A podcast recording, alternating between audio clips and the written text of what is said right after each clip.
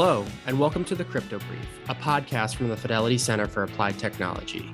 Every week, we get together to discuss current events and trends in blockchain technology, tokenization, DeFi, NFTs, mining, and related aspects of the crypto ecosystem. I'm your co host, Ryan Stubbe, Director of Bitcoin Mining, and I'm joined by Jason Ward, Head of the Blockchain Incubator, Parth Gargava, Product Architect with Fidelity Labs, and Jack Neureuter, Research Analyst with Fidelity Digital Assets. Before we begin, just a friendly reminder that this discussion is for educational purposes only and should not be viewed as an investment advice or a recommendation for any security or asset. The views expressed are those of the co hosts and not necessarily those of Fidelity Investments or its affiliates. As we all know, digital assets are speculative and highly volatile and are only for those investors with a high risk tolerance. So let's dive into what's been happening recently.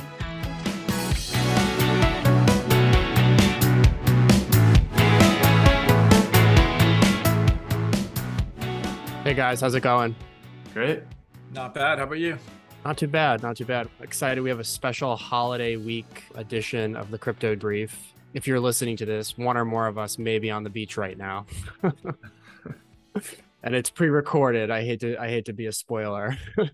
so really excited to have uh, have you all here today. Um, we're gonna we're gonna spend some time diving into um, crypto bridges. Um, it's something that we've discussed in past sessions, um, in passing, you know, related to other news stories, but really wanting to kind of take a step back and, and maybe do a little bit of level setting around what they are, how they work, and and why they're important. I think let's just dive in.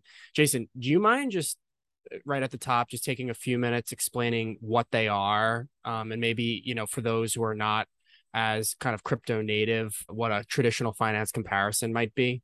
Sure. Thanks, Ryan. When we think about bridges in the context of, of DeFi and blockchains, they're really mechanisms that allow for the transfer of tokens between different blockchains. And you may ask, what does that really mean? Well, people may choose to move an asset from one location to another for a variety of reasons. They might be looking for liquidity, or they might be looking for an opportunity to transact at lower costs, or even just find a, a way to try and move off of a layer one chain and onto a layer two chain. Now, a lot of the bridges allow for the transfer of the value, but the way that they allow for that and mechanically operate differs. I know Parth is going to cover that a little bit later on. But when I think about these blockchain bridges, my mind draws comparisons to uh, traditional securities. We think about multi listed securities, where you might have an equity that is eligible for settlement across more than one securities depository. In this context, I would consider I would compare a blockchain to a, a security depository. And again, not implying that blockchain assets are securities, just drawing that parallel. So if I have an asset and I want to trade with a broker dealer, but my asset is in a US depository and the broker dealer wants to settle in a European depository, we have to agree to that when we actually execute a trade. And I might have to take an extra step between the trade and the settlement to move that asset to the depository where it's going to settle. So I see in many ways that that bridging of assets from one layer one blockchain to either another layer one or a layer two being somewhat similar to that multi-chain, so multi-listed security, or uh, sometimes we, we refer to different types of assets such as depository receipts, where you can create an asset exposure to an equity that's trading in one country, but you make it available to residents of another country. An example there might be like an American depository receipt or an ADR that represents an equity interest in a security that's issued offshore. So hopefully that helps create a little bit of a comparison to some existing rails. That's really helpful. Just just one follow-up question on that though. So in that case, you gave the example of ADRs. Does a share exist in parallel, you know, on the native exchange or within the native depository or is it truly kind of like an additive asset with no share backing it on the native well, I'll say the native chain, but you know what I mean there is in fact an asset that is backing it. So you're basically just locking it up in one location in order to create a an a, I'll call it a synthetic version or a replicated version that's available in a different location. But yes, you do want to have that backed one for one. Otherwise, you're transacting essentially what would be considered something like a contract for difference. You might use an asset as a reference point as opposed to having it backed. Oh, that's that's great. That's really helpful. Speaking of analogies, I, I also have one. So so I think bridges are actually pretty close to what like real world construction bridges are. So so you have one uh, the Brooklyn Bridge which connects uh, Manhattan to Brooklyn, and um, if there is no connection, uh, these cities are sort of uh, siloed environments. Incidentally, if you watch any superhero movies, uh, you also know that bridges are sort of the weakest link. they kind of get destroyed first uh, if you watch like any of the action films. But uh, so that's why I feel like that's a good analogy on how how important bridges are and how susceptible they are. We might come full circle on that analogy when we talk about the risks later. um, so so just kind of to move forward, I'm curious um, to get your guys' thoughts on what people are using bridges for right now and, and what the real value to users is. Parth, do you want to start? Yeah, sure. So a lot of people use bridges to take the benefits of low transaction fee on other blockchains.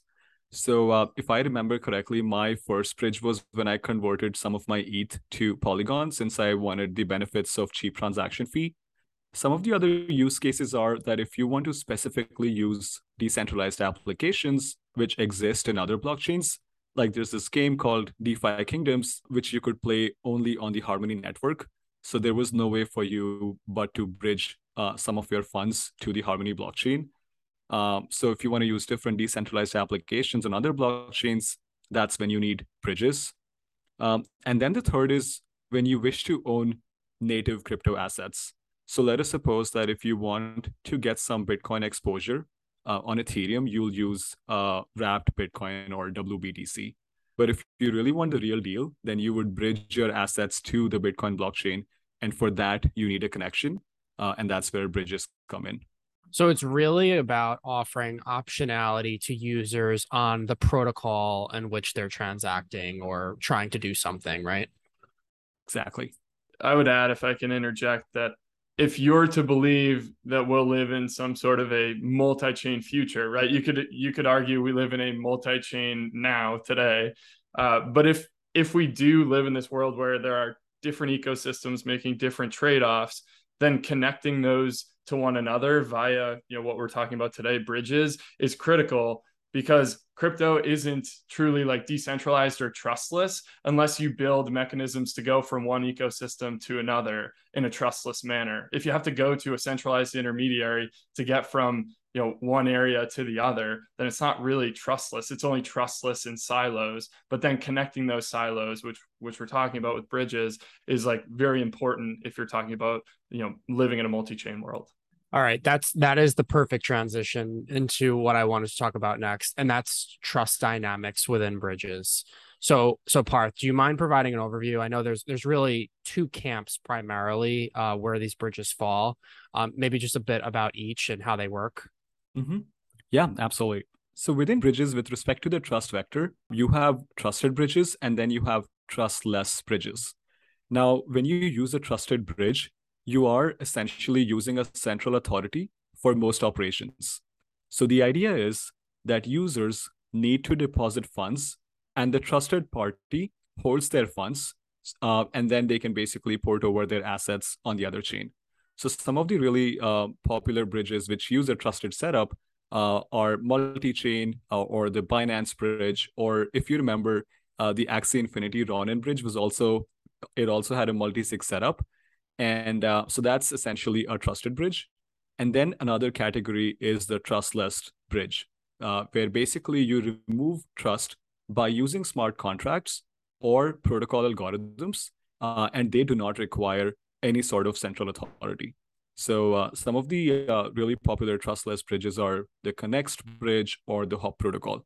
I guess a question on that: Do are there are we seeing adoption on one more than the other presently, or utilization in terms of like volumes going across these bridges? Mm-hmm. Yeah, I think in terms of volume, more people like to transact on trustless bridges, but the UX of uh, trust bridges are so much superior so um, so it, it really depends on like what trade-offs you want to make. If it's just the UX that you really care about, you would go to let's say a Binance bridge or a multi-chain bridge. However, if you want uh, the trustless bridge, where you also sort of undertake a lot of smart contract risk, a lot of technological risk, then you would choose something like a Connext or a Hop protocol. In, in Parth, to hear you say that, it, I'm reminded of the fact that sometimes it's a fit for purpose. So, depending upon someone's sophistication, they may choose for a, an easier transition. Maybe it's not as decentralized, or maybe they might pay a higher fee than they would otherwise. I, I don't know. But I, I, sort of think about it in this context and say, well, where are people bridging to? And does the location of their source and destination define which bridge they may use? Yeah, and I think like the the usability or or maybe lack of usability speaks to just the nascency of these projects, right? Um, and, and usability in crypto in general is is continues to be a challenge, right? Where you know we go back to can can my grandma transact in Bitcoin, and I think the answer is like, well, maybe. Whereas opposed to like five years ago, it was like definitely not. And so I guess the hope is eventually with the evolution of these projects is to kind of enable that usability so that you know the ideal end state would perhaps be being able to move an asset from one blockchain to another without even really knowing kind of the mechanics that are happening in the background whereas now you know it's still a fairly kind of complex sophisticated thing to do and you really need to know what you're doing in order to interface with these bridges yeah i think it's also about um, educating yourself on what kind of bridge you're using because to a normal person, a Ronin bridge or a multi-chain bridge would be pretty much the same as a hop protocol or a Connext protocol. So it's also important for these bridges to be sort of upfront about what mechanism they use. And I think it's it just comes back to UX on how how people know what trade-offs they're getting into when they use any of these bridges. Yeah. Yeah. Let's pause here because I know we had talked a little bit about interoperability in a previous session. Um, and I think it's just worth noting that what we're talking about here maybe isn't really true interoperability. And I know there are some projects that maybe are classified as bridges, um, but aren't really bridges and are maybe a step in the direction of interoperability. What we're talking about here is really being able to port assets from from one chain to the other for use on that chain right? Whereas to me and i'd be curious to get your guys' thoughts on this interoperability really implies that the protocols themselves are are interoperating or talking to one another. Do you agree? I mean am i missing something there? I would agree. Where it's almost like the user and to to sort of like Parth's point before, a lot of times I don't think people realize if the bridge they're they're using is is just a trusted multi-sig, if it's a, a centralized custodian on the back end, or if it's you know some sort of you know nuanced smart contract reliant trustless system. And like there's obviously differentiation and different risks being taken but a lot of times users just don't care when they're interacting with it but to to your same point with interoperability, do we get to a place where users have a nice front end and then on the back end they don't care and they don't have to know what's going on in terms of interoperability and how things are being optimized for you know whether it be transaction fees or, or speed of transaction or whatever you know whatever application uh, or chain that they're using it's all just happening sort of on autopilot without them knowing. And we're obviously like sort of light years away from that. Um, but it'll it'll probably come sooner than than it seems. I'd agree with you, Jack, because I, I think about some of the stats that I was researching leading up to this podcast, and I read that uh, more than eighty percent of the bridged volume today from Ethereum is going to the likes of Polygon, Arbitrum, and Optimism. And I think about those as being uh, layer two type technologies, but they all operate differently. Now, I could use a common theme of a bridge, but I'm getting to different destinations where I can affect similar transactions. But one transaction wouldn't necessarily be processed the same way across those three other uh, destination chains or destination protocols. So I think it's really important to distinguish between access versus interoperability. I think, Jason, that's a really good observation. And just to add to that, I think there's a reason why um, L2 bridges are more popular uh, than these multi-chain bridges. And the reason the reason is that their security assumptions are so much more stronger. So L2 bridges give you more security guarantees compared to using, let's say, a Solana to Ethereum uh, bridge or a Harmony to Ethereum bridge. Why is that? So let's suppose that you are porting your Ethereum um, from the Ethereum blockchain to Optimism, right? So the L1 blockchain has the custody of all your funds, and the bridge must be convinced that the L2 protocol is not compromised, and only then you can fully function and make do operations on the on the L2 bridge. So in the worst case scenario, the bridge itself will self-enforce the layer 2 protocol's liveness until all the funds can be withdrawn. And so that's why L2 bridges are the are, are one of the most powerful bridges that do exist, which actually makes sense. I think we should also maybe talk about uh, different ways on how assets are moved across different types of chains, and maybe maybe a good segue would be to understand how these assets can be moved from one place to another. Do you mind just giving kind of a brief overview of the of the different types of bridges? Yeah, absolutely. So in terms of classification on how assets are moved, uh, the first one which comes to my mind is a lock and mint protocol, which basically means that you lock your assets on chain one and then you mint new assets on chain two. So some of the examples are Polygon or, or the Avalanche bridge, which basically means that I lock my assets on the Ethereum main chain and then I mint new assets uh, on, on the Polygon chain. Uh, the second is burn and mint, right? So that's commonly adopted by uh, con- uh, by hop protocol and across protocol but the idea is that you burn your assets on the source chain and then you mint new assets on the destination chain. Uh, and so i'm sure uh, you guys know but for those of you who haven't heard about burning before uh, burning tokens is a technique where you verifiably send your money your crypto to an unknown public key which basically means that no one can access those funds ever and they are permanently burned or they're permanently lost um, and then the third one is atomic swaps. So atomic swaps use smart contracts, uh, such as in the case of uh, the Connext protocol. Uh, but again, if you're using smart contracts, you also have the smart contract risk vector there. Uh, but these are some of the classifications, and we can also talk about IBC. Um, I, I, wonder if uh, Jack or Jason, if you have any thoughts about IBC or the inter blockchain communication protocol. Yeah, maybe I can start. Um, I, I think it's an interesting dynamic because it's almost like a common foundational technology that is used. Uh, I believe the Tendermint software development kit, and you have a number of different layer ones that have this shared code and, and, shared infrastructure that allows them to have something a little bit closer to interoperability than some of these other cross-chain bridges. And you'd almost look at it as if it, it shares a family tree, so to speak, in terms of technology. And as a result of that, it's easier for information and assets to be transacted across those different technologies. So, as I understand it, you could have an asset that's created on one Tendermint chain, and you could easily move it to another Tendermint chain and conduct transactions. So you don't necessarily have a uh, we'll call it a, uh, a lock in mint or a burn in mint type model. It's more portability. That's exactly right. Um, absolutely. So I think a lot of people confuse with IBC as a bridging protocol, but it's it's actually so much more.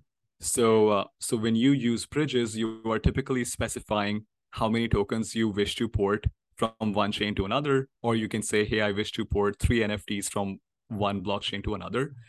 But uh, using IBC, you can be, literally pass like transaction data into the other blockchain, which can be executed on destination chain. So it's I think it's almost like a Swiss knife for um, cross chain communication. And that's why I, I think I'm really excited about more um, IBC adoption.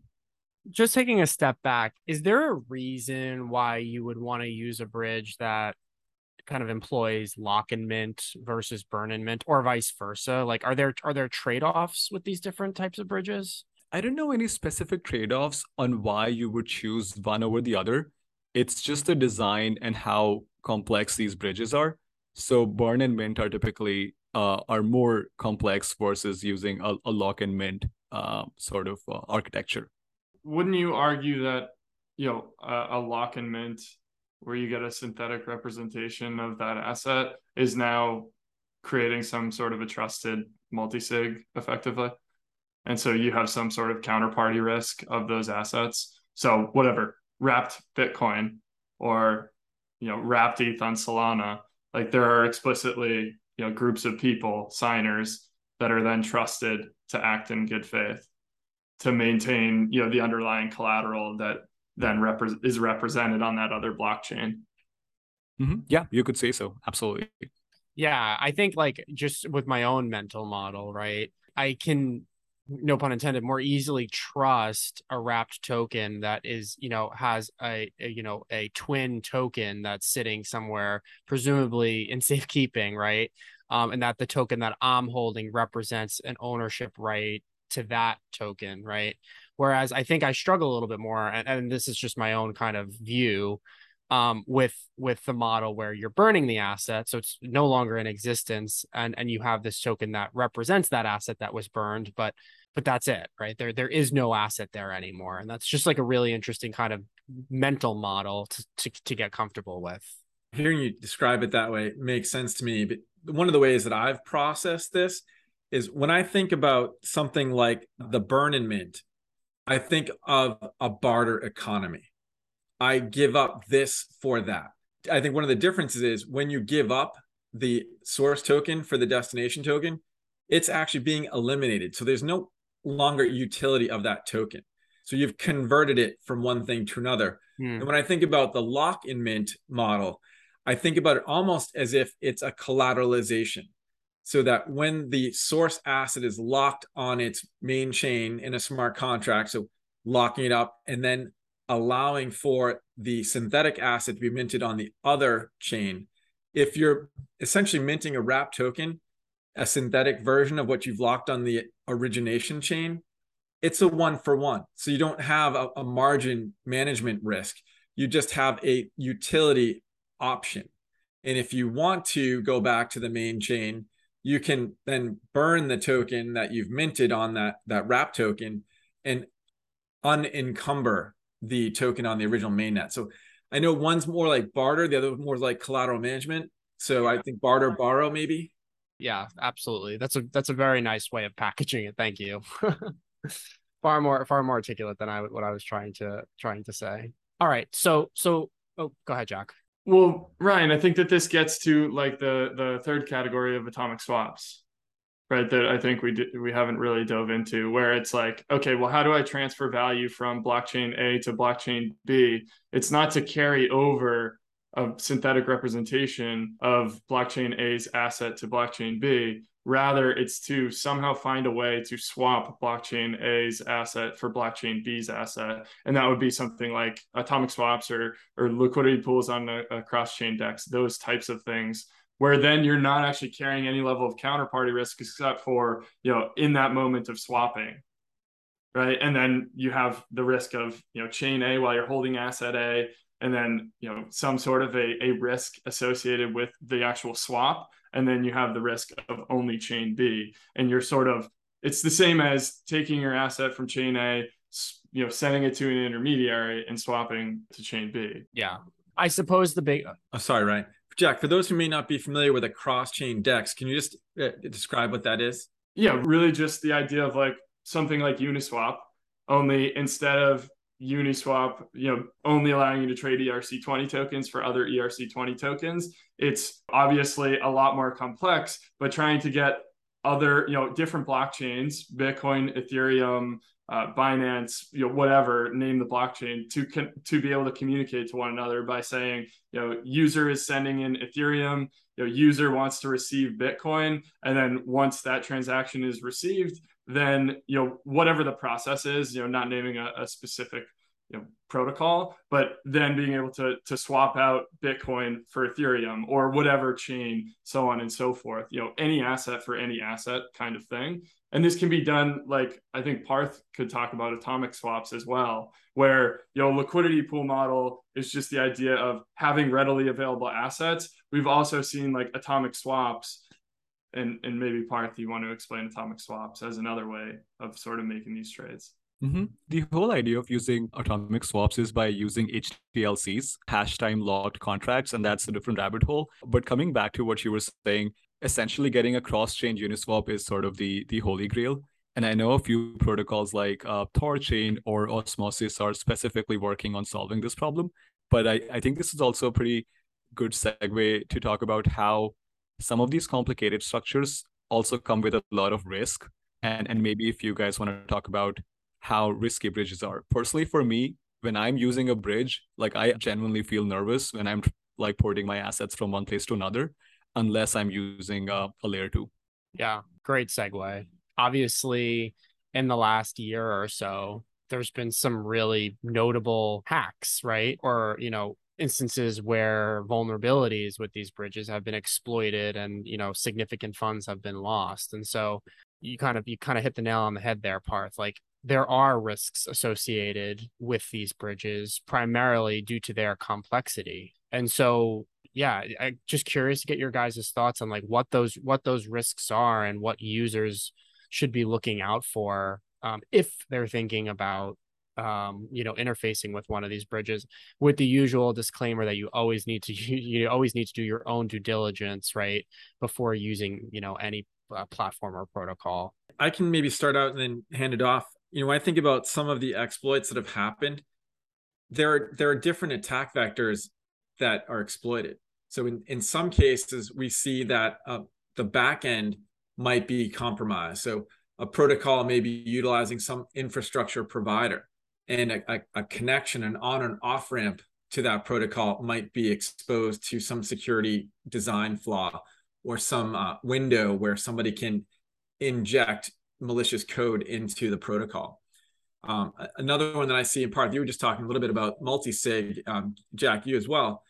We've seen situations where hackers have been able to acquire through different means, could be phishing attacks or otherwise, where they get control or access to enough of the private keys within the M of N calculation that they can then go in and affect change.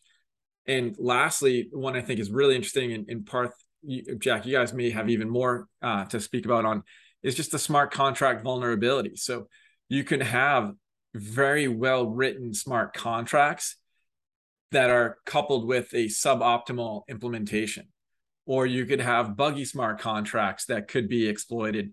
Um, and it, it speaks to the, the very nascent nature of this industry and that when we look at smart contracts, are they audited? You know, are they verifiable? And there are different degrees of security and, and testing that go into them prior to them being utilized by by mainstream users. So I think that's when I think about it, those are the three main areas where there have been vulnerabilities. That's a great point, Jason. I know we extensively spoke about the Nomad bridge hack, which was basically a, a smart contract issue.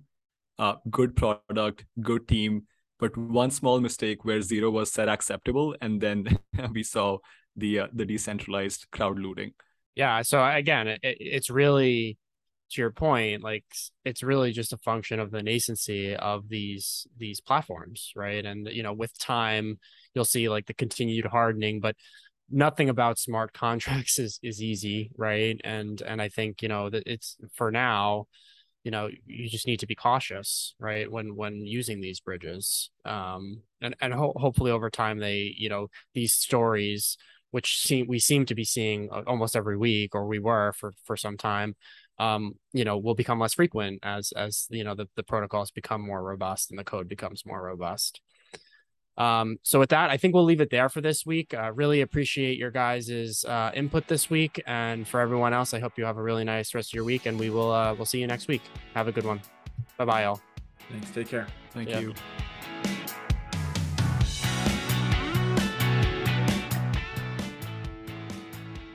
Digital assets are speculative and highly volatile, can become illiquid at any time, and are only for those investors willing to risk losing some or all of their investment and who have the experience and ability to evaluate the risks and merits of an investment. Past performance is no guarantee of future results. This podcast was produced by Fidelity Center for Applied Technology, also known as FCAT. FCAT does not offer digital assets nor provide clearing or custody of such assets. It is for informational purposes only and is not intended to provide tax, legal, insurance, or investment advice, and should not be construed as an offer to sell, a solicitation of an offer to buy, or a recommendation for any security or other asset by any Fidelity entity or any third party. Views expressed are as of the date indicated, based on the information available at the time, and may change based on market or other conditions. Unless otherwise noted, the opinions provided are those of the authors and not necessarily those of Fidelity Investments or its affiliates. Fidelity does not assume any duty to update any of the information. Fidelity and any other third parties mentioned in the podcast are independent entities and not affiliated. Mentioning them does not suggest a recommendation or endorsement by Fidelity. This information is not intended for distribution to or used by any person or entity in any jurisdiction or country where such distribution or use would be contrary to local law or regulation. Persons accessing this information are required to inform themselves about and observe such restrictions. Third party trademarks appearing herein are the property of their respective owners. All others are the property of FMR LLC. Copyright 2022 FMR LLC, all rights reserved. 1040156